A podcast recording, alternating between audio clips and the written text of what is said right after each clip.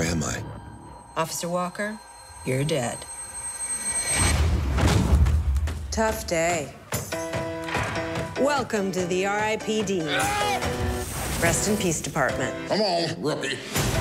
Here's the deal. Our job is catching bad souls that escaped the afterlife. Faggot, taggot, and buried deep. That's sick. I don't know what eyes to shoot you between. There's something else. You don't look like you anymore. What do I look like? Really? An old Chinese guy? What about you? Well, I guess you win, Roy. If the dead take over, that's it for the living world. I've never seen that before. I got this. You were supposed to contain. Didn't contain. I'm okay. Nothing to see. Gotta go. R.I.P.D. Rated PG-13. Hello, folks. This is Rico, and you're listening to Treks in Sci-Fi, the weekly podcast on all things geeky and otherwise, whatever I feel like. Today is July 21st, 2013. This will be podcast 446. And on today's show, besides that cool little TV spot trailer for R.I.P.D., which I just saw a couple of nights ago, and I'll review spoiler-free and talk about it a little bit on today's show, along with Pacific Rim and other things I've seen recently. We're going to look at a TNG episode. We're going to look at The Price. This is from Season 3 of TNG, and I'll probably just play the episode today and comment along with it. Also going to talk about some latest news, a lot of news coming out of Comic-Con out in San Diego this week and this weekend.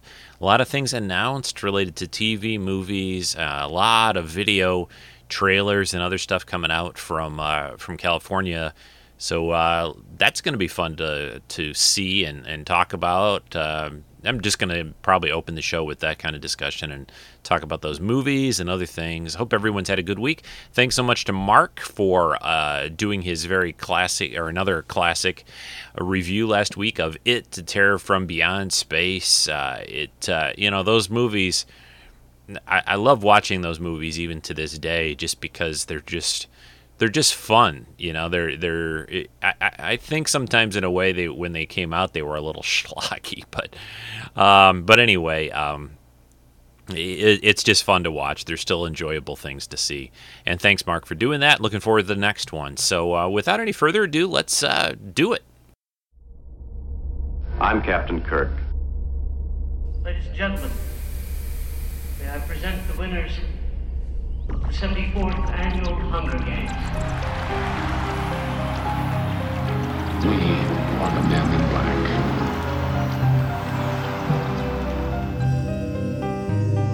I'm the doctor, by the way. What's your name? Rose. Nice to meet you, Rose. Run for your life.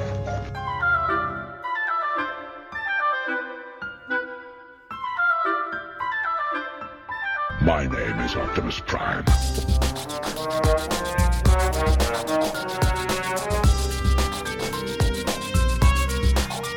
I am the futus of Borg. Resistance is futile. Yes, a Jedi strength flows from the Force, but beware of the dark side.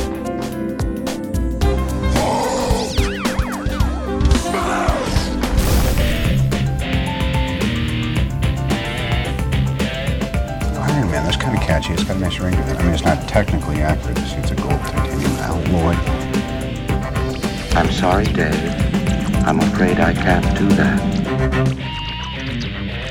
This is Rico, and you're listening to Treks in Sci-Fi.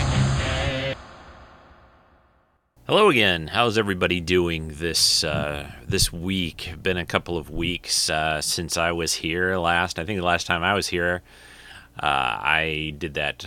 We did that Conan cast. But anyway, just getting through July. Been pretty hot the last week here in Michigan. There's your weather report. But today we're going to do a pretty normal show. I might even have a collectible towards the end of today's podcast, along with the TNG episode. But let's first get right into some news and some things going on. First, I'll talk about two movies I've seen in the last couple of weeks. Last weekend, I saw Pacific Rim, the big giant robot from Guillermo del Toro. Giant robots killing giant monsters from the deep. You know, it was a good movie. I enjoyed it a lot. I figured it kind of felt like it was this summer's Transformers kind of movie. The only things I thought about this movie, I mean, the action and stuff was great. Although I still say that I wish some of the fighting and the action wasn't always in, like, at night with rain, you know. I don't know what it is about this, you know, some of these movies that I know darker is easier to do for the effects and stuff, but and maybe they look cooler, better, I don't know, but the there was a lot of cliches, I thought, in this movie. You know, I thought that there was, you know, the rival pilots for these big robots. There was a love interest. There was the hard-nosed commander guy. There were the mad scientist type, geeky weirdo kind of guys. I mean, it just it was kind of, I thought, a little bit of a weak script because of all that. And the you know, not terrible by any means, but I just felt that it was, you know, real by the numbers kind of stuff. And you know, there was some interesting things involving the robots and how they were controlled and the creatures from the deep and the it was a fun movie. I think it's definitely if it looks appealing to you from the previews, you know, definitely something to see in the theaters just because of the scale and the effects and all that. But I was hoping for a little bit more from the story and the plot, I think. And the other movie, moving on, I'm going to try to go through some of this quickly, a lot of stuff to cover, but the other one that I saw that I think I enjoyed more was R.I.P.D. I saw that just on Friday night when it opened, saw it with my older son who was around town, and this is the one with Jeff Bridges, Ryan Reynolds. There are a couple of lawmen who have died, and again, this is all in the preview that I even played at the beginning of today's podcast, so no surprises. But in the afterlife, there's this thing of some of the dead are able to slip back to Earth and cause problems and havoc and trouble on Earth. And these guys' job are to sort of go down, capture them, or even kill them completely and bring them back and stop them. And there's other little things. There's an interesting thing, again, in the preview you see all this, where the two of them don't look like themselves anymore, so if they try to contact any of their loved ones or whatever, they don't really recognize them. Ryan Reynolds' character is like this old Chinese guy. That's how he appears to others. And Jeff Bridges is like this supermodel blonde type. Again, all this is in the preview. It brings up some funny stuff, I thought, because of that. It's not like they just made them both kind of look like guys, but just a little different in the face than they normally are. I mean, they went pretty far, you know, one way and the other, so I think it creates a lot of, like, humorous moments. I called this movie kind of a combination of Men in Black and Hellboy a little bit. Little supernatural elements in it are the Hellboy parts, and the Men in Black, you know, you've got the kind of experienced older agent guy and the young, you know, cocky kind of Ryan Reynolds character here, so... Kevin Bacon is also in this movie, has a pretty important part, so I won't say too much more there, but I enjoyed this movie a lot. I thought it was a lot of fun, a lot of cool effects. The guns that they carry are these monster big barreled guns that shoot these glowing little bullets that work on the dead, and just they can't use obviously normal weapons, of course. But yeah, it's a good movie, real fun, and check it out when you get a chance. Lots of stuff still coming this summer to see at the movies. We have next weekend The Wolverine coming out. I have real high hopes for that. I'm really excited to see that movie. I hope it is good and as intense as it looks. It's rated PG-13, which, you know, they can get away with a lot in PG-13 movies these days. Some people might say, you know, Wolverine should be an R-rated movie, you know, but I think you can still show Wolverine as he should be, you know, in a PG-13 movie. You don't need to show the guts spilling out when he, like, skewers a guy with his claws. I mean, to make it, you know, it doesn't really, there's a lot of stuff they can just sort of quickly, you know, flash by, but, you know, and again, PG-13, there's a lot of things they can show. So that looks good. I like the idea that from the previews, you know, of Wolverine maybe becoming mortal in some way for a time. I'm sure it won't be permanent. I'm sure he'll get his full powers and healing factor back. They won't take that away. They aren't going to mess around with one of the main Marvel characters, you know, in the world. So, But yeah, that's next weekend. And then we've got, what do you got in August? We have, as far as genre type stuff, we have Elysium with Matt Damon, which looks really cool. By the same guy who worked on District 9, was it? District 9. I always forget. I always think I'm saying it, or was it District 13 or 9? I don't know. Whatever that sci-fi movie was from a couple of years ago. And we also have Kick-Ass 2 coming out, which looks great. I love those comics. I love the first Kick-Ass movie, so this one looks, I think, even better and more intense and a lot of fun. So I got a couple of things, and there's a few more, I think, in August that I'm just forgetting about at this point in time. But I think with that, I'm going to take a short break. I'm going to talk about a few other little details, TV, a little bit of movie stuff. Oh, one last thing before I take the break. Did you hear about the Avengers, what the next Avengers movie is going to be about? Well, hey, I'll play a little game for a change. I don't usually do this, but I'll tease you with that. And then I'm going to take a short break. I'll come back. And what's coming out of Comic-Con 2013 about the Avengers and more. Be back in a minute. Hi, this is Chris. And this is Rick. And we're the hosts of the Ragtag Fugitive Podcast. We're celebrating the original Battlestar Galactica series, and we're doing that by watching an episode in total and commenting on it as it runs. And you know what's really fun about it is we're attempting to bring guest hosts in with us so that we can talk kind of like that Mystery Science Theater kind of thing. And we sometimes make a little fun of the episode, and sometimes we talk about how cool it is, so you just never know what you're going to get when you listen. Yes. So come and join us. We're on iTunes. You can find us by searching for Ragtag Fugitive Podcast, and we're on the Stitcher Radio Network. You also can visit our cool website and make comments and have fun looking around in the officer's lounge and all that jazz by going to ragtagfugitivepodcast.com. You have our word as a warrior. Word as a warrior? Plank down your qubits and come on over and let's play a game of pyramid. The Ragtag Fugitive Podcast. By your command. Okay, I'm back. Yeah, as far as Avengers 2 coming in the summer of 2015, along with, the proposed time that we're going to get the next the first of the next trilogy of the Star Wars films supposed to be out in 2015 also. I'm really starting to doubt whether we're going to get Star Wars in just 2 years. I guess that the screenplay for that has been finished, but still, 2 years to make a movie like that is nothing, So we'll see. I hope it happens. I hope they get their butts going and get going on it. We got to hear some casting soon, and there's a lot of stuff that still has to that needs to start getting done. So, but as far as Avengers, the title of the movie for the second Avengers film is Avengers: Age of Ultron. Now, this got announced at Comic-Con. Joss Whedon. He made a surprise appearance at the tail end, I guess, of the Marvel Studios Comic-Con panel, and this is about what he's going to work on. He's directing this, obviously, and working on the script and the story.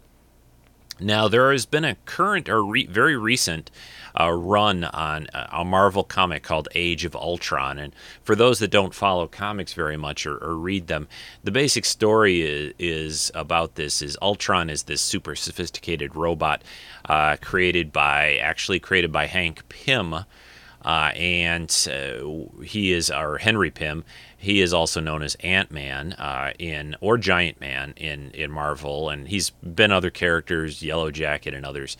But this giant robotic form basically wipes out most of humanity and kills most of the Avengers, and things like that happen. And one of the things that happens actually in the comic series this has all been out for a while, but it's sort of a time travel thing because the Avengers decide that if they can go back in time to stop Ultron from being created by Henry Pym, if there's some way for them to do that, they can stop Ultron from being built, therefore Ultron can't mess the world up like he does. Now, this is just the comic side of it. Whether this is going to be sort of incorporated into the movie or whatever, it's hard to say.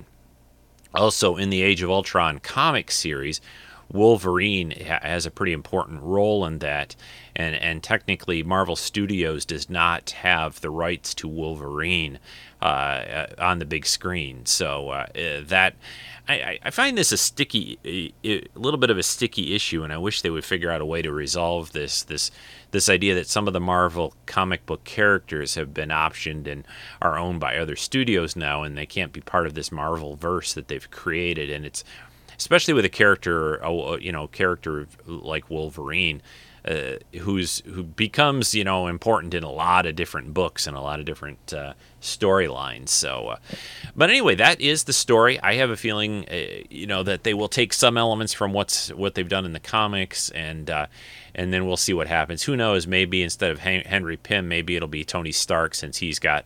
Obviously, he knows how to build machines and robots and things like that with the Iron Mans that he created, especially in the last Iron Man movie where there's all these different types of Iron Man robots.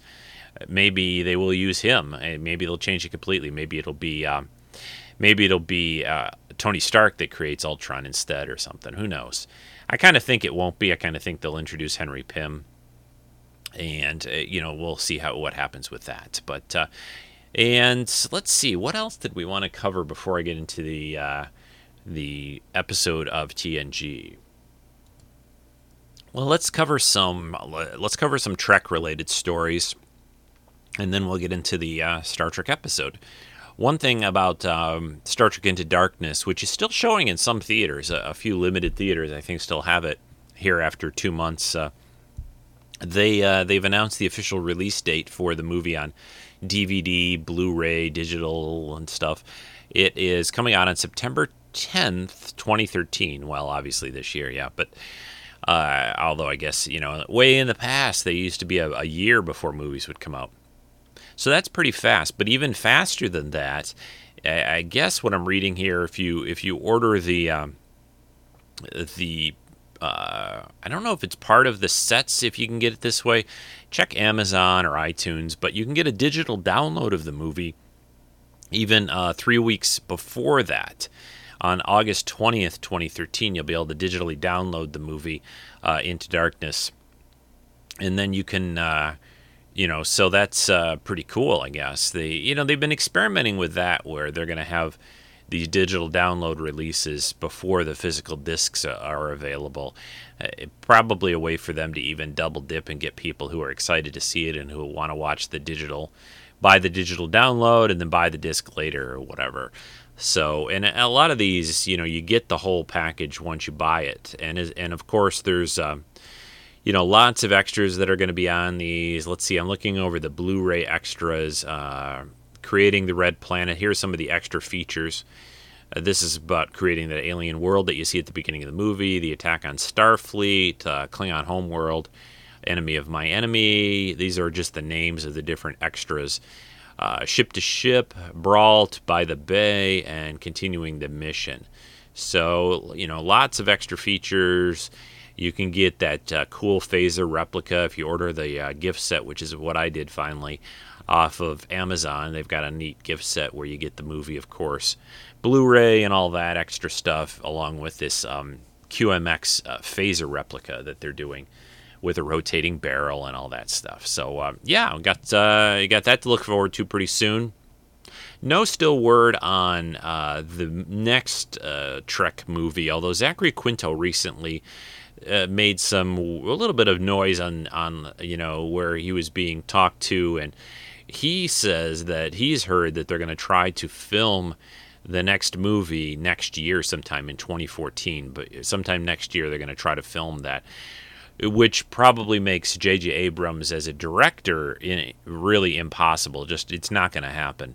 I don't think it's going to happen even if they don't film it next year. I just think J.J. with Star Wars going is going to have too much going on to direct.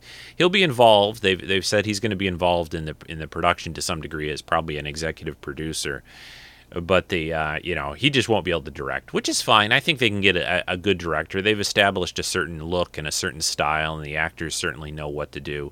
So that I think, a director coming into this series at this point, it frankly has a little bit of an easier job of things with all of that established, especially if they, just try to stick to that kind of pattern to a degree. no, of course, word on what the movie's going to be about or any of that.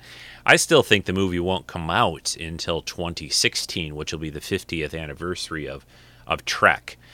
And they may film it next year at the end of, towards the end of 2014 perhaps, but I'll bet you it still doesn't come out until 2016. For one, 2015 for movie releases is turning into a pretty big year. I mean, you'll have the second Avengers movie, you'll have the Star Wars movie. I think Star Trek would not want to come out that year. I don't know what's coming out in 2016 at this point in time. I'm sure things are scheduled. I was just reading in Entertainment Weekly, the latest issue was talking about how far out they're scheduling movies right now. They've actually scheduled out the next three, like, Spider-Man movies for the next, like, every other year. So 2014, we're going to get the next Amazing Spider-Man with Electro, Jamie Foxx playing Electro. That's next summer. And then 2 years later, in 2016, they're going to have another Spider-Man, and in 2018, they're going to have another. Because from what I've heard, these next three Spider-Man films are going to have, there's going to be things in the next film that are going to kind of set up things going on in the following two. So they're not filming them at the same time that, I'm pretty sure that I've heard that they're not. Maybe they'll do 2 and 3 or 3 and 4, whatever you want to call it. But the next one, I think, is pretty much finished filming. That comes out next summer with Andrew Garfield and Emma Stone back. And like I said, Jamie Foxx playing Electro. So that's cool. And we've got a lot of stuff coming up and looking forward to. And TV, there was a lot of things coming out of Comic-Con related to TV. I'll just go quick through this. There's a cool new preview for the second season of Arrow. Summer Glau is joining the cast. If you've not watched this show, you should be watching this. Arrow is a great series. It's really good. Each episode last year, I think, just got better and stronger, and it ended on a really high note.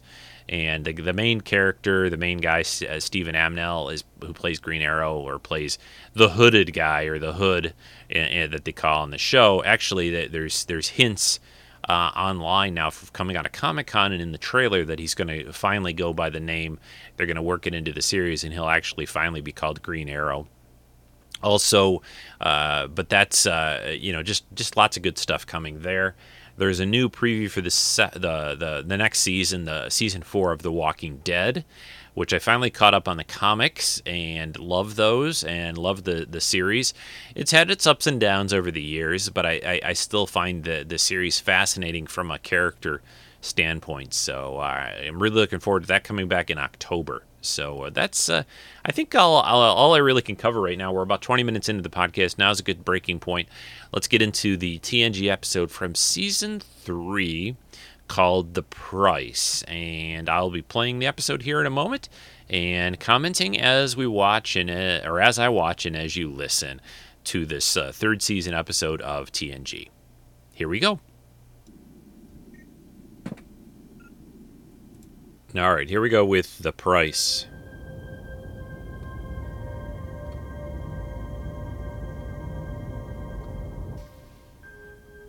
Computer dispatches. A research inquiry from the Manitoba Journal of Interplanetary Psychology and 3 communiques from your mother. Transfer the letters from my mother to the view screen. And computer, I would like a real chocolate sundae. Define real in context, please. Real. Not one of your perfectly synthesized, ingeniously enhanced imitations. I would like real chocolate ice cream, real whipped cream. This unit is programmed to provide sources of acceptable nutritional value. Your request does not fall within current guidelines. Please indicate whether you wish to override the specified program. Listen. Picard to Counselor Troi. Now what? Yes, Captain. The pleasure of your company is requested, Counselor. We are, we're having a little impromptu reception for the arriving delegates. Captain, I'm not really dressed for a reception. Oh, Counselor, just throw on any old thing. We're about to get our first look at the wormhole. Of course, Captain. I'm on Counselor, my way. Throw on any old thing. It's okay. God forbid I should miss my first look at the wormhole. Throw on that little thing you had on an encounter at Farpoint. Yes. Yeah. May I escort you, Miss Troi? Just tell me there's some chocolate here. Ah, Counselor Troi. Will you allow me to do the introductions? This is Premier Bhavani of Barzan, Councillor Deanna Troi. Your discovery has produced a great deal of excitement, Premier. Hopefully it will also produce a new era of prosperity for my people. We'll see to that. You know Mr. Mendoza, the Federation negotiator. Pleasure to see you again, Councillor Troi. This is a worthy Federation competitor in the bidding, Leor of the Caldonians. Madame? And I'm Devanani Raul. Ship's Councillor Deanna Troi. My good friend Raul is the best hired gun in the business. Hired gun? My good friend Mendoza means that I'm a negotiator who serves a variety of clients. On this particular occasion, I represent the Chrysalians. I believe it's almost time, isn't it, Captain? Indeed. It will be visible directly ahead. So there's obviously some kind of connection or energy. Is it always on time, Bhavani? With this Devani Raul character minutes. And Counselor Troi. Our scientists say it's due to radiation buildup in the accretion disk. The visible burst. So they're all in 10 forward, looking out here now at 10 forward. There it is, ladies and gentlemen. The first and only stable wormhole known to exist. The first, but not the only in a few years. For the right price.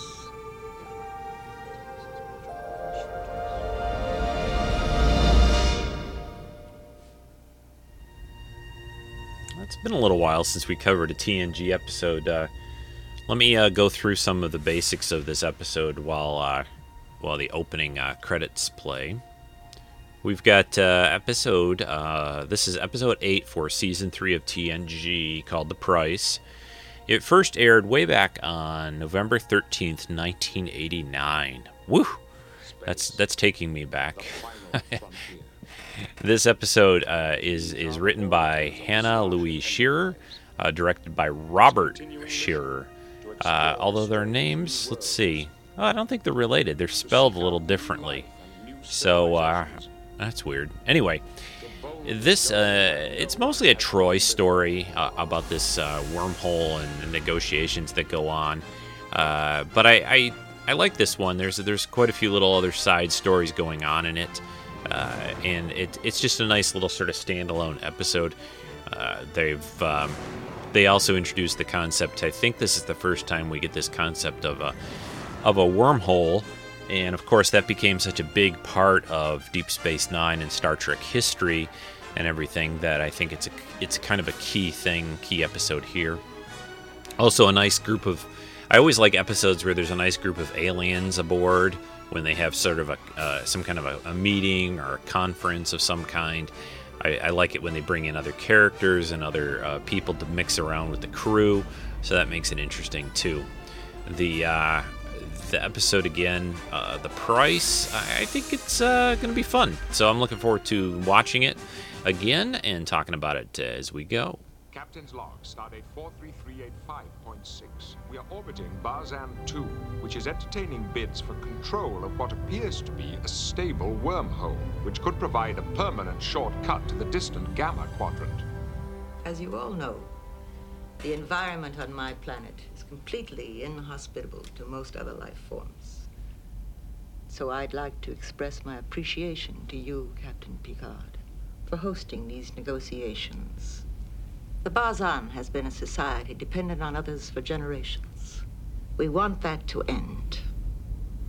The appearance of this stable wormhole in our space provides us with our first true natural resource.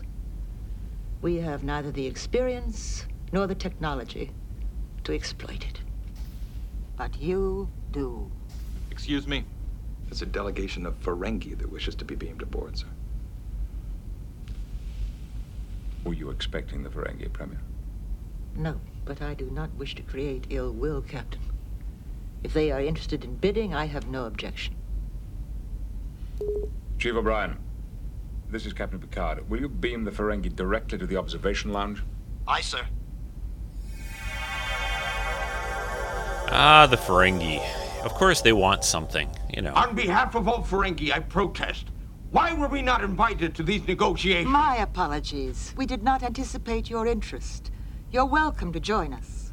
My name is DaiMon Goss, and these are my counsels, Cole and Dr. Arador. We'll need chairs.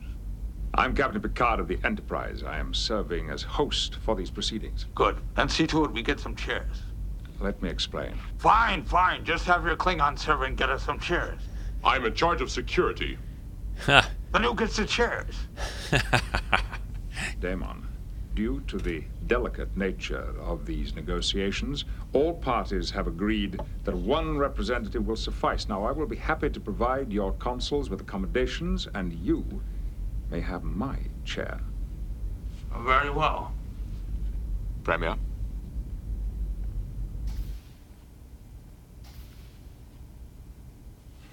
And so Picard just walks out, gives him his chair, and lets them sit down and...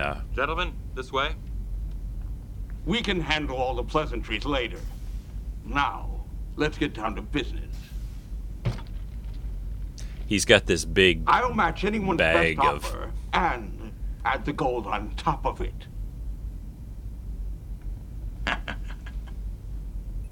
He's got this big bag of, like, gold-pressed latinum. Age 41, born Brussels. European Alliance, relocated at age 19 to Hercos 3. Come in.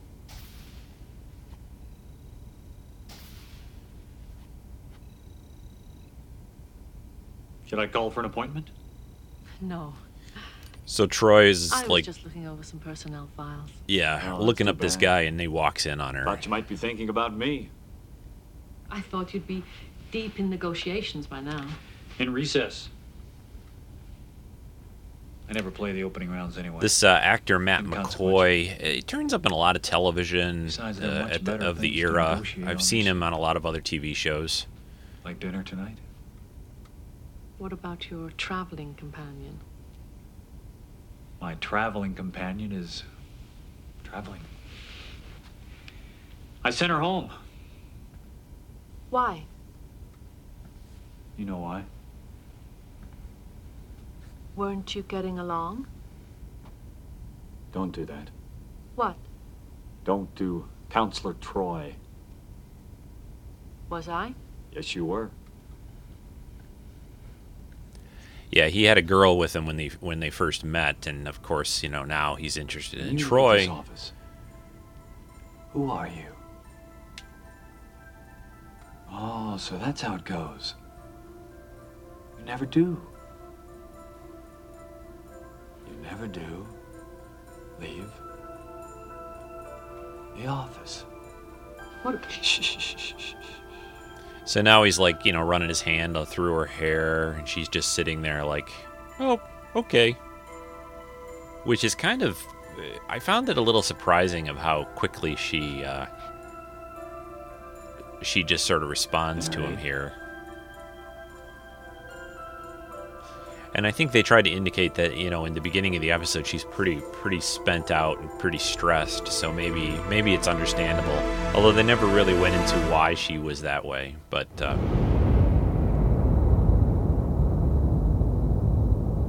readings from the Barzan's probe of the wormhole are quite impressive, Captain.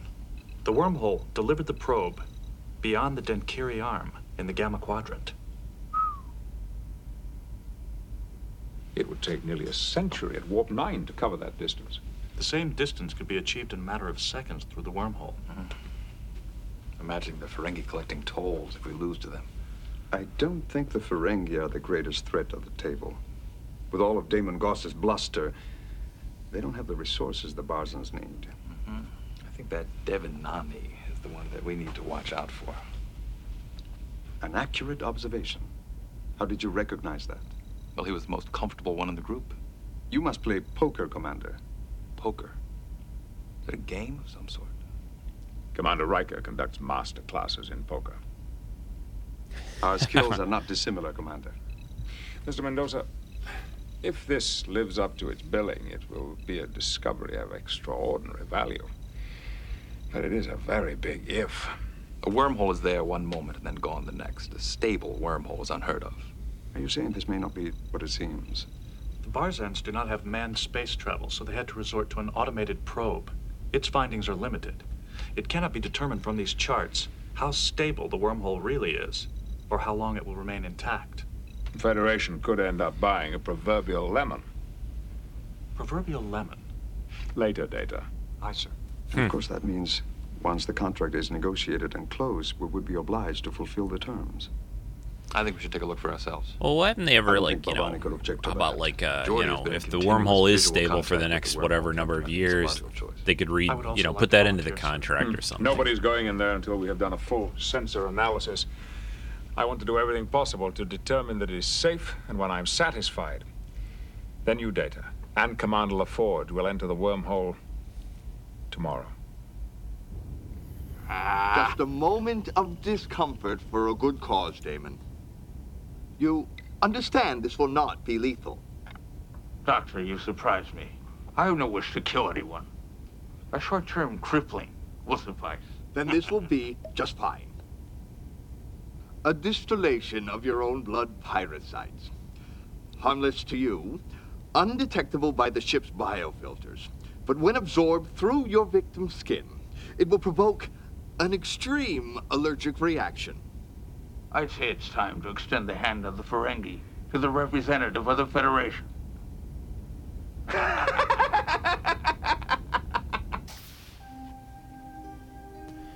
Okay, now we're back with Troi. Much better. And she's put on this, like, blue dress and let her hair down, kind of. And come in for a drink? And the, I can't say this guy's name. What is it? Bhavani Raul? Decor. Not your style. Well, conformity is not my style. What would you like? Diviani, something like that. I'd even like another. Well, there she is again. Counselor Troi. I'm not. Computer? Champagne. For two. Sorry, I think I've accidentally sped up the video here. Hang on. Am I moving too fast for you? Sorry about that. This player I'm using, if you, I accidentally click something and it double speeded it or something for a few minutes or seconds. I haven't been able to stop thinking about you all day. There's some nice music in this episode too. I've thought that you know, a little different than their normal, you know, dramatic kind of Star Trek kind of TNG music that they do. This is kind of a more relationshipy, you know, love story kind of music. You must have had a nice day. Anticipation is fun.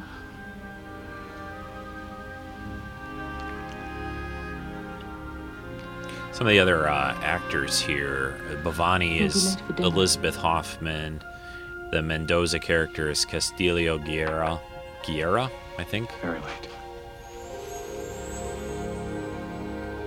And now he picks up Troi in his arms and carries her off. Then we cut to another scene where we see Mendoza. He's going down one of the corridors. He looks pretty messed up. Mr. Mendoza. I seem to be a bit warm. I need some help here. Makes his way to sick bay, and he passes out. And you attempt to gain every unfair advantage, Picard. Premier Bhavani has no objection. Well, I most certainly do. First, you conveniently arrange to play host. Then you plan to send a manned probe into the wormhole. The Federation thinks it can do anything it wants to. Well, I will not tolerate it. I will gladly share the results of our explorations with all the delegates. And you expect us to believe what you report? This episode. Send in your own probe, Goss. That's exactly what I intended. They've got listed quite a few extra scenes that weren't included here too. The episode actually was titled first, "A Price Far Above Rubies." Tell Data and LaForge. And there was other scenes cut. There was a scene, especially between Troi and O'Brien later on, talking about relationships that was cut out of the episode. Captain Picard, please come to sick bay. I'm mentioning it, you know, because some of these new Blu-rays for TNG, they've been including some of this extra stuff. Obviously not life-threatening. It's some kind of system-wide histaminic reaction. He certainly can't go back to negotiations for several days. Will you keep me informed?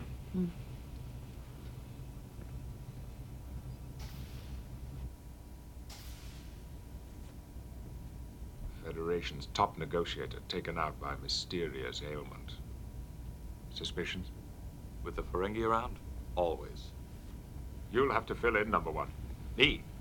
Well, I'm the designated host. It will be a most awkward transition. You're the next likely choice. And Mr. Mendoza will certainly agree. He's quite impressed by your natural instincts. Excuse me, sir, but those weren't natural instincts. Those were poker instincts. A card game doesn't exactly prepare me for this. Yes, the stakes are higher. But then, isn't that when the game gets interesting, Commander? The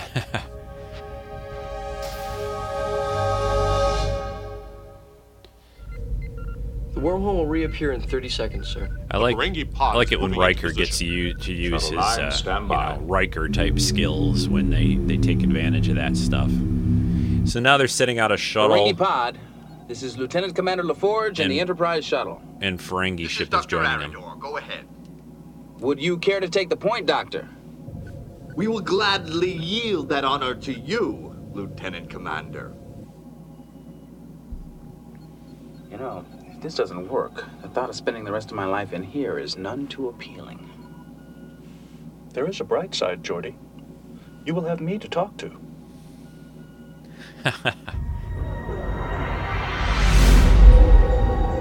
It is visible, Captain. Proceed when ready.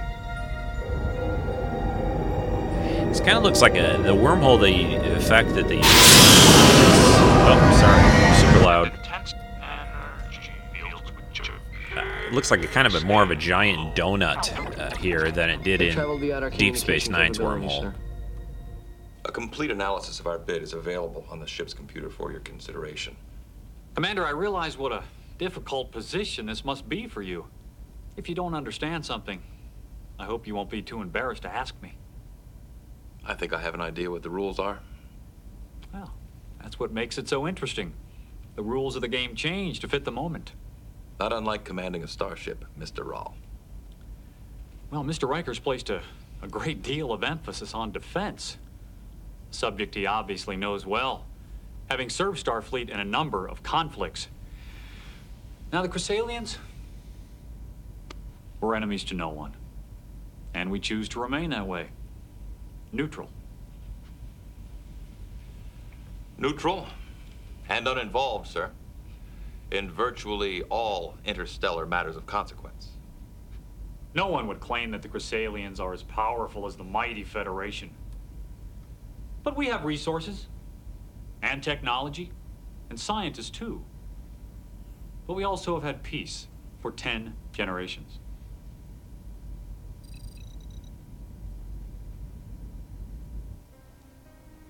Kind of interesting to me that they get a human for negotiating, but I guess it's a little bit more negotiations for a few days. You know, the humanoids interacting with the people who kind of control the wormhole right now make a little more sense, perhaps.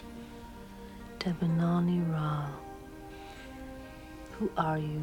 Oh, so that's how you say the name. Now, what do your Betazoid senses tell you about me? Not much. My human physical response must be blocking them out.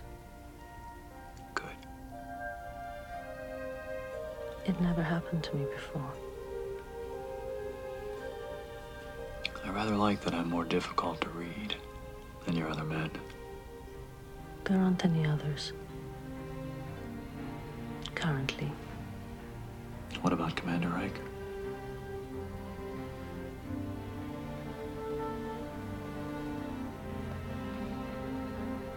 Who have you been talking to? No one.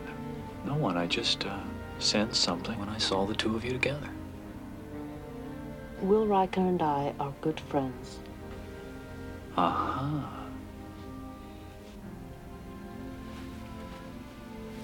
So now they're pretty much in bed together here. This scene was kind of a little bit controversial at the time, you know. TNG wasn't really, you know, the sex show. It was like...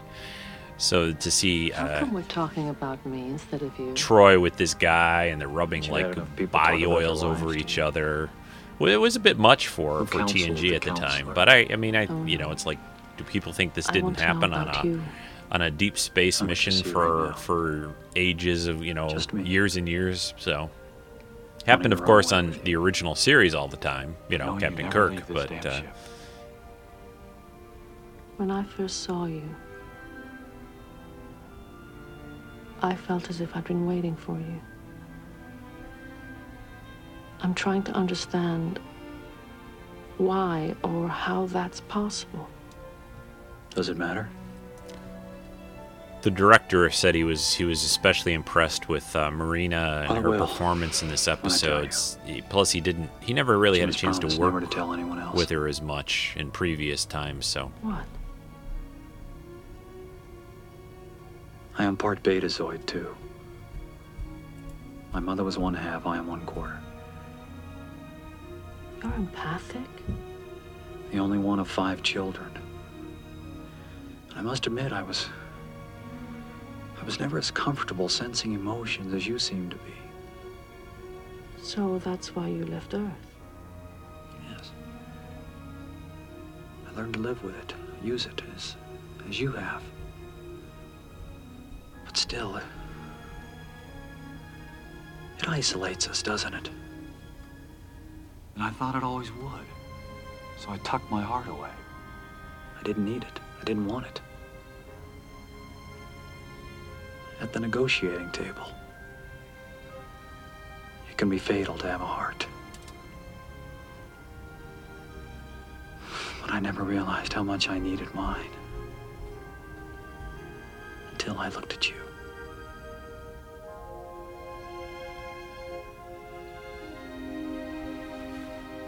Again, this is a good, use of music. I think it's a pretty good scene. I enjoy when they get to show the characters out of their element.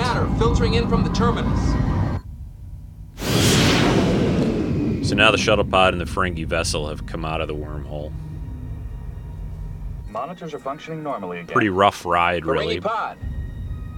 Everybody in one piece over there? Our condition is no concern of yours, Enterprise Shuttle. We are competitors in this venture, not partners.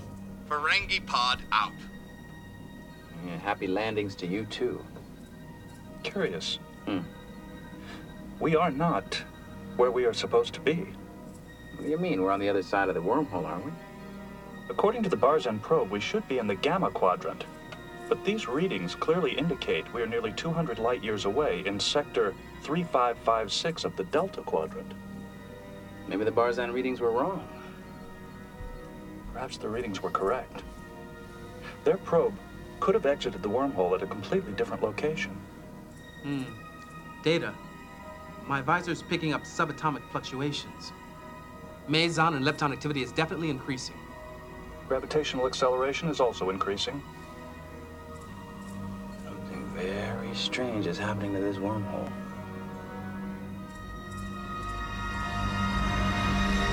Yeah, so basically they got popped out at a different spot. The wormhole, instead of going where the probe went not nearly as far. Okay, so now we have Counselor Troi and Dr. Crusher in leotards and a very 80s style exercise outfits. Devanami Rao. It's ridiculous and wonderful. I feel completely out of control. Happy, terrified. I think this is a redress of one of the other sets. Uh-oh, I think I just stopped the thing again. Sorry about this. Happy, terrified. Sorry about that. You keep having that problem today. Who needs rational when your toes curl up?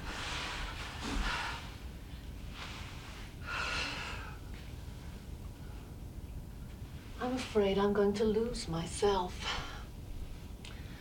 I can't get enough of him. Is it possible to fall in love in one day? I did. It was like this for you and Jack? No, it was another fella.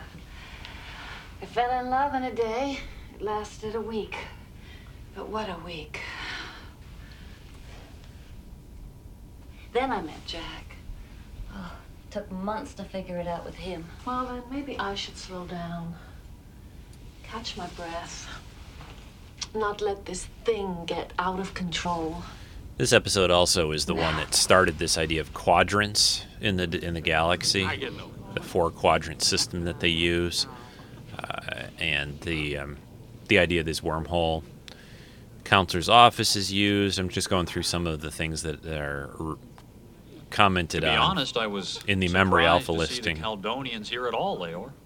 First time I think we see that Ferengi pod. You are very insular, Mr. Raul. Oh, no, not at all. And then the Counselor's Troi loving chocolate is a big thing, always too. Always respected your world's commitment to pure research. It's just that, well... Go on, please. Well, scholars don't always enjoy administrative demands. And certainly we've seen here that the administration of the wormhole is... Yes, I must admit, I have begun to feel some trepidation about that. Yes, I'm sure you have, Leor. I'm sure we all have. Do you realize that in the next century, the number of ships that will pass... Gentlemen, this open session is called by request of the Caldonian delegation. Madam Bhavani, Caldonia withdraws from these proceedings. For what reasons, Leor? It has been made very clear that the maintenance and administrative requirements are beyond our abilities. Leor, the Federation would like to negotiate a trade agreement in which we could acquire your planet's rich deposits of Trillium-323, which we would add to our bid, Premier Bhavani. My apologies. We have already reached an agreement with the Chrysalians.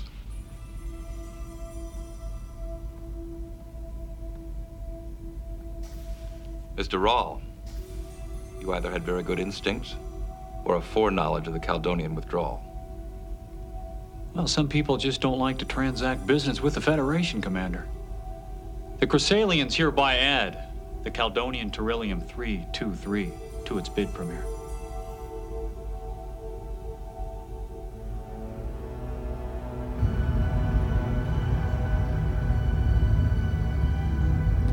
I'm telling you, it's changing.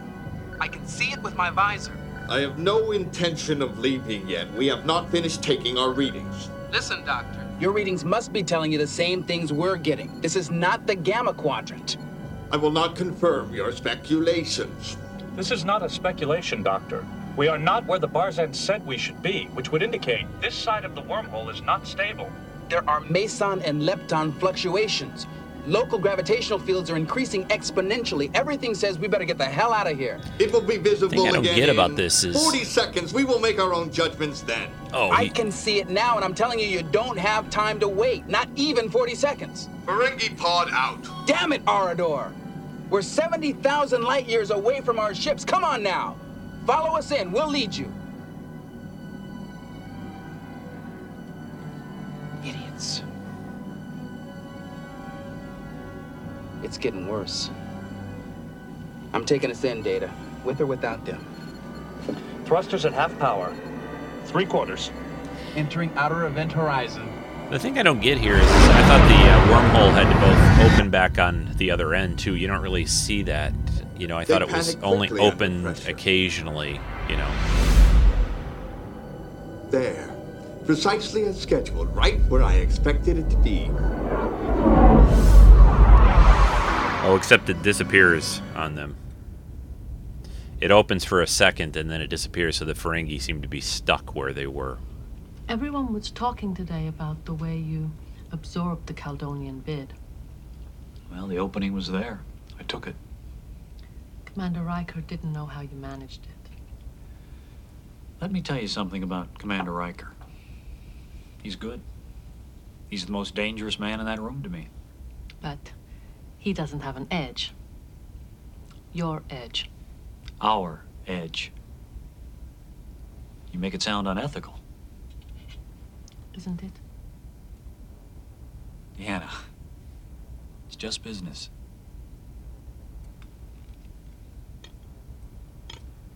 They're having a little meal in Counselor Troy's quarters. With their little stabby forks. I always think it's funny with these forks they use. They look like they're... they're harpoons. I think you don't tell them, so you can gain an advantage. Well, I gained an advantage by using it with you. You didn't seem to mind that. Yeah, that's maybe not the best thing to say. Look, Deanna. The point of negotiating is to take advantage. I don't know what the other side is offering, and they don't know what I'm offering. So we dance around each other until somebody wins. I never cry foul when I lose. But you're reading their emotional states, their inner selves, and then using that to manipulate them. Well, people have been doing that for thousands of years, just by listening carefully, by watching body language. I just happen to be better at it. You do it? I do it to help my crew, not outmaneuver them. And I don't hide that I'm an empath. Oh, so you announce it to every alien culture you encounter? Or do you use it to give your side an advantage? Yeah, he's making some good points, really. You tell the Romulan that's about to attack that you sense that he may be bluffing? Or do you just tell it to your captain?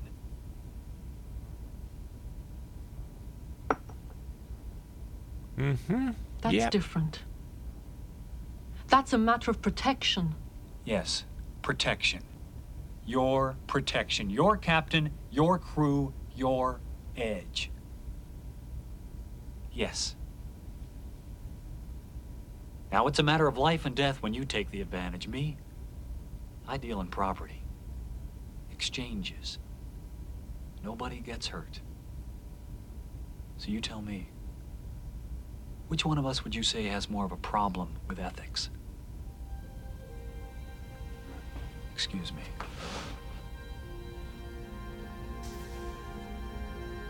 Yeah. That's pretty much the beginning of the week, or the beginning of the end of the week-long romance, I'd say. You know, I could see both sides of that. I mean, you know, you would think that anyone who wants to enter a negotiation with the ability of empaths and telepaths in the galaxy, you'd want to use one of them. I mean, it would be ridiculous. That gives you quite an edge. So why not use one? So I think they should all be doing it, but... Bought out the Ferengi yet, Raul? Think I should give it a try? No, but I think that you will. One way or another, it's going to come down to you and me. You know, you're very good at this. Very good. Much better than you realize. Well, I hope I'm better than you realize. The last mile of the marathon is always the toughest. That's when the winners are willing to take the big risks. You willing to do that? We'll see, won't we? Well, let's see now. I'm prepared to reach a firm agreement with Bhavani before we learn the outcome of your probe's expedition. Are you? Well, wow. That would not be looked upon favorably by the Federation, I'd imagine. You see, you have to be willing to take that last step alone, or it just isn't worth playing. Your point of view, not mine. Oh, I see that, Commander. I see that. Otherwise, you wouldn't be second in command of this starship. You know, I feel responsible for you in a way. Related. Deanna. We both love Deanna. Oh, in different ways, of course. I will remove that burden of responsibility right now. My relationship with Deanna stands very well, on its own, without any help from you. Of course it does, of course it does. It's just that, well, she's a remarkable woman. Brilliant, lovely, very passionate. And she could have been yours, Will. But you just didn't do enough to keep her. Okay, it's time to smack this guy now, right? Isn't it? I'd say. I'm here. And I'm going to take her, too. Yeah, good luck with that. Yeah. It's the first bad play I've seen you make. If you can bring happiness into Deanna's life, nothing would please me more. You know, you're really not such a bad sort, Raul. Except you don't have any values. Beyond the value of today's bid, that is. Deanna is just the woman to bring some meaning to your sorry existence, if you're smart enough to take it. I doubt that you are. To the last mile.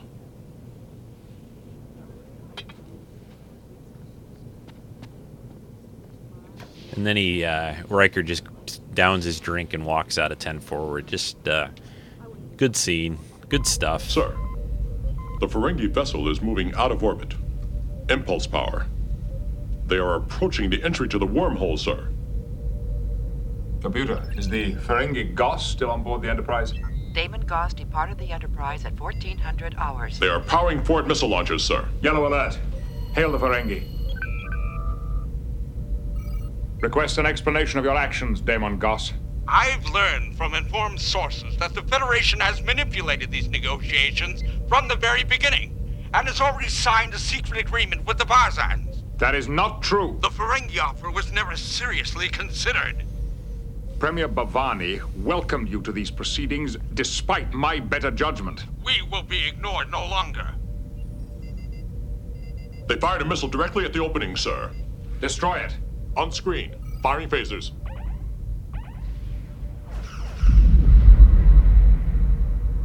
Your offers both have merit, gentlemen. Yeah, so they destroyed the Ferengi missile. Riker to Picard. What's happening, Captain? Goss has fired a missile at the wormhole. I need you on the bridge, number one. Excuse me. Yeah, a little trouble going on.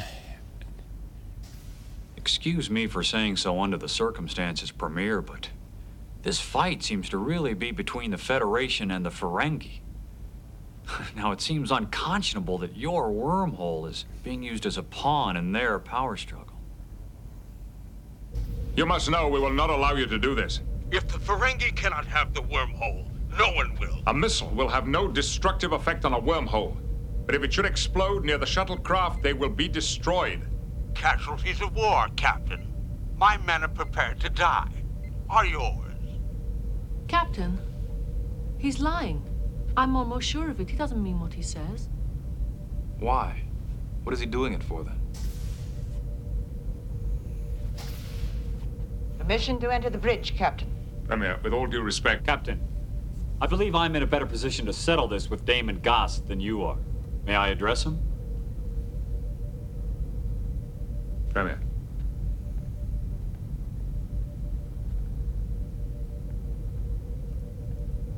So they're up on the bridge here. The creepy guy, I'm going to call him creepy guy now. I have nothing to say to you, Raul. Well, then just listen. The planet Barzan has reached an agreement with the Chrysalians for long-term control of the wormhole. Now, on behalf of the Chrysalians, I'm prepared to offer the Ferengi free access to the wormhole in perpetuity. I have your word on this? Yes, my word, sir. In exchange for Ferengi convoy privileges to be negotiated in good faith. This is an acceptable offer. The Ferengi vessel has shut down its forward missile launcher. Stand down, red alert. Yeah, that was a little too convenient, wasn't it? I'm sorry you had to learn about my decision this way. You represented the Federation well. But I have come to believe that the Chrysalians' tradition of peace is more desirable to my planet. Excuse me, Premier, there's something you should know. I'm sorry, was there something you wanted to say? No, not at all. I sensed you suddenly felt uncomfortable. Well, after all, it was a very tense situation. But that's what's so odd. It wasn't tense at all. In fact, I sensed no tension from you or Goss. What? Because it's a setup. Tense. I was ready to blow it up. What? I strongly protest! Screen off! It was as though you were performing a scene for all of us. Pardon me, Captain. I believe there's a slight conflict of interest here. I agree, entirely. Mr. Raul asked me not to tell anyone he has empathic powers, which he uses to manipulate his competitors in a negotiation. And yes, it did put me in a conflict of interest, which I hope I have now resolved. Premier, I believe Raul has used your fear of continuing aggression between the Federation and its enemies to undermine our position. I also believe that this incident was staged by Raul and Goss to provide you a reason to choose in favor of the Chrysalians. Exactly. Captain, it's the shuttlecraft. They're coming back through. Shuttle 9 to Enterprise. Yeah, Troy's pretty upset at this point. This is Shuttle 9 reporting in. Barely. And the Ferengi pod, Commander? Trapped. On the other side, sir. In Delta Quadrant, we tried to warn them. They wouldn't follow us. Elaborate. Captain, This end of the wormhole is currently stable, but the other end apparently shifts positions periodically. The Barzan probe had no way to recognize this. Eventually, both sides will be unstable. It's a dry well, Captain. Worthless. Acknowledge, shuttle. Main shuttle bay. Prepare for final approach. Aye, sir. Captain, DaiMon Goss is demanding to know where his men are. Advise him to set his coordinates for the Delta Quadrant. He may run into them in 80 years or so. Mr. Raul, congratulations on winning the rights to the Barzan wormhole. I take the risks, Mr. Riker, and I stand by my agreements. So now he shows up at Troy's quarters later. You know, say goodbye, you know, just like, because I'm a creepoid. When do you leave? Soon. I've been recalled by the Chrysalians. Explanations demanded and so forth. I'm sorry. Well, I've done well for them over the years. They understand the stakes. It'll be fine. I'm sorry I exposed you. Bhavani was ready to go with the Federation. I sensed it. I'd used up every card in the deck. I needed to change the rules. You must have known I couldn't allow you to do that. My human physical response must have been blocking my Betazoid senses. I'm very grateful for what you did in a way. It's made me take a hard look at who I am. And I don't like what I see. I don't like what I see. Oh, God, that's what he does say. I wants to ask you. I had no idea that's what he was going to say. He did say that. I don't like what I see. Again. That's such a classic line. I need you. You could help me change. You could be my conscience. And he's almost getting through to her. Kisses her goodbye.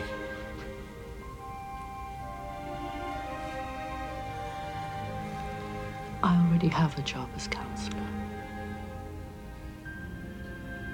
Bye-bye. Bye-bye. Besides, in a few years, in a couple of movies, I'm going to marry Commander Riker, so, you know. Oh, spoiler.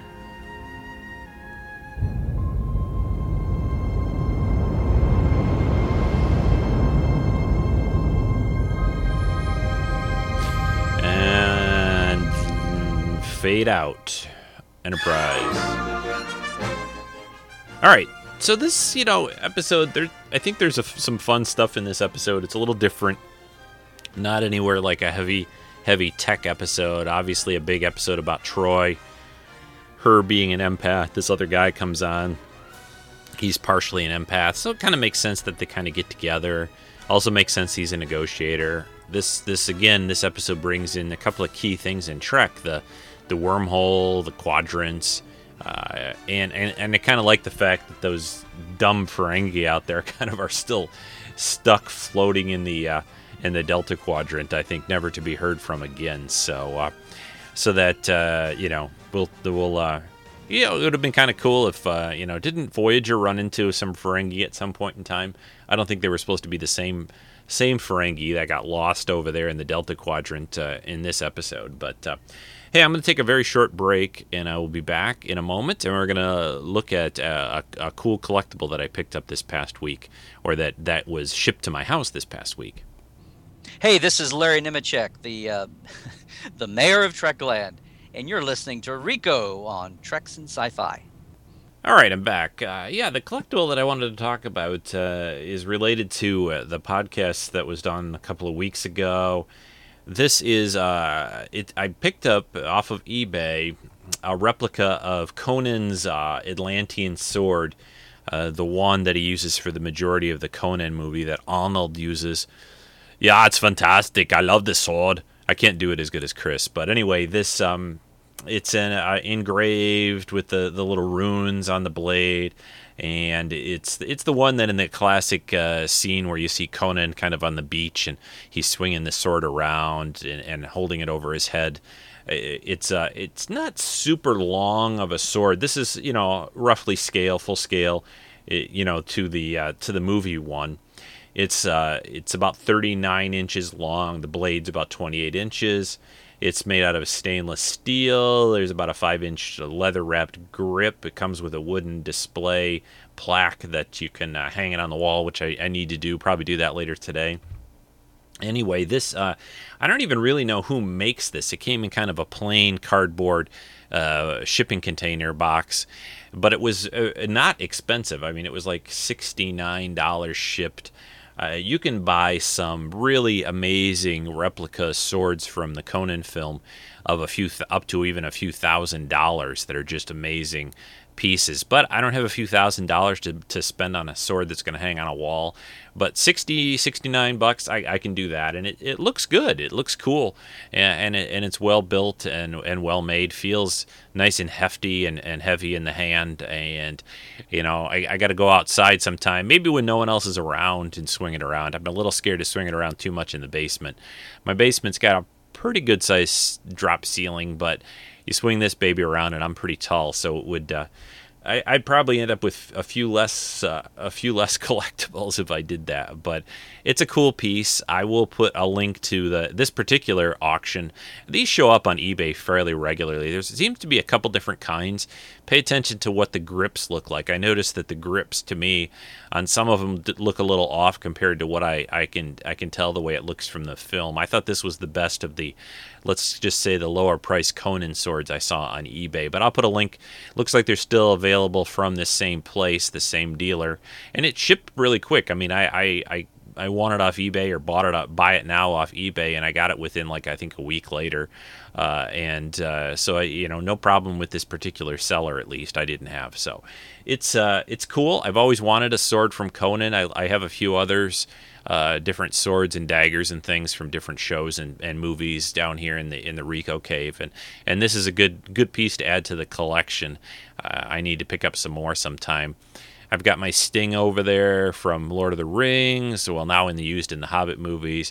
I have my Cull sword. I have the dagger from Prince of Persia. I have a sword from Zorro. What else do I have? I just got a bunch of swords. I'm ready for the zombie apocalypse, because I'm good like Michonne and in The Walking Dead. I think a long sword would be about the best thing to be carrying around of some kind, just because you never run out of ammo, and you know that you can attack and chop off zombie heads from a distance. You know, you don't have to get super close to them like you would with a small knife or something like that, or even an axe or something. I think a long sword would be great.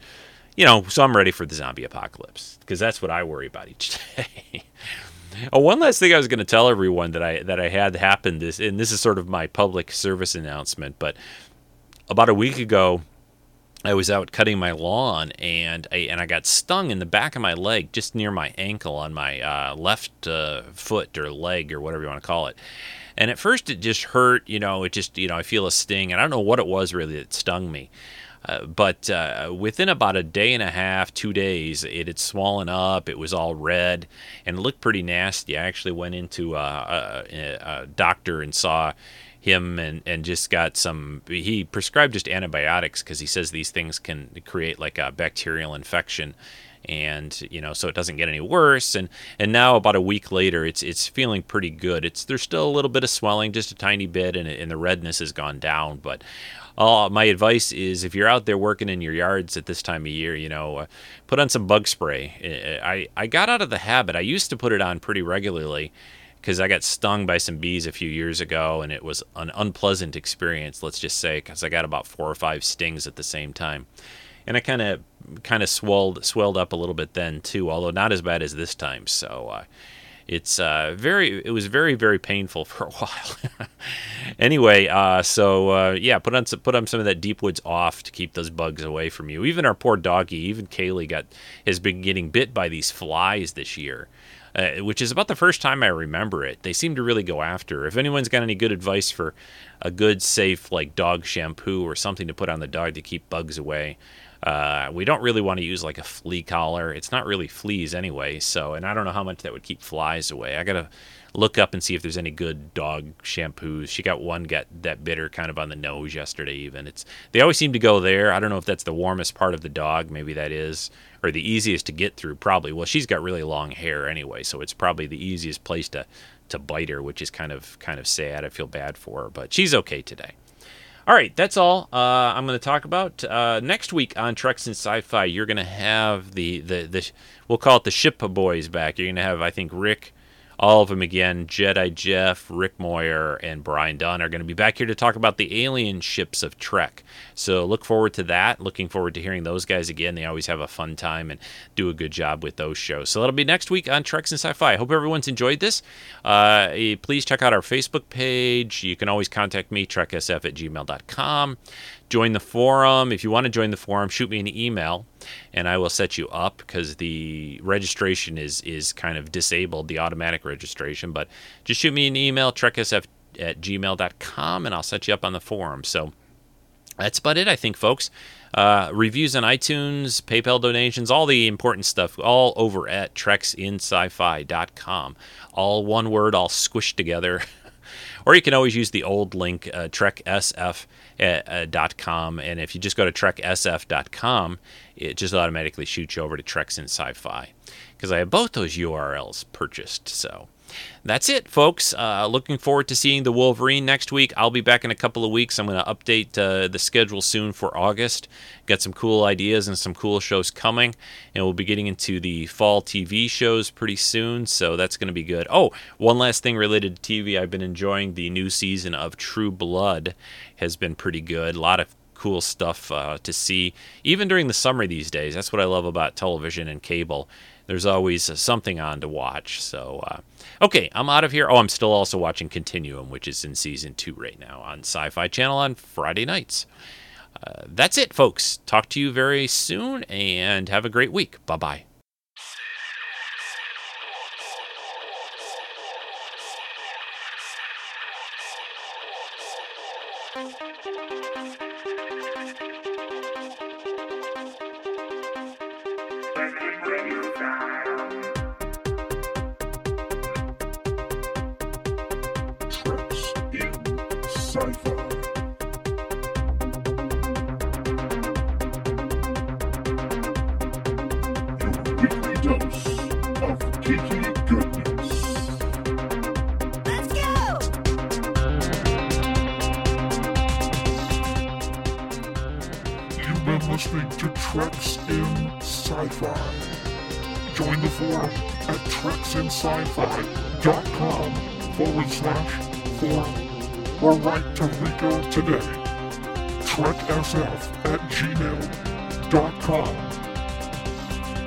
Until next time, live long and prosper.